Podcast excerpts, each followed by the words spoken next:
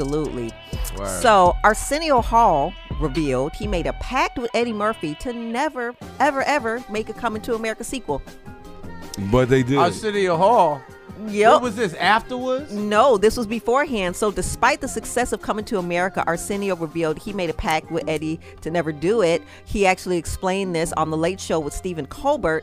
Um, said the reason um, the pact was the reason why the follow up was delayed. He said it took 30 years because we never planned on doing it. In fact, we shook and said, "Let's never do a sequel." We were so happy with it; it was perfect. We are never going to mess with it. Wow, I was trying to figure out where the fuck the baby come from. Where his son come Now from. check this out, right? 'Cause, He's um, he lied. He lied. He lied. He told her, I, I, I, I he didn't come to soak his To royal sow in oats. my royal I didn't oats. know Ah. he's come to sow my royal oats. I lied. I lied. I lied. He lied. So I know she got to be bugging right now. yes, you did, Eddie. Yeah, Oh, you well, did, Eddie. Nigga. Yeah, you did. Nigga, you you tasted this yet? my dude.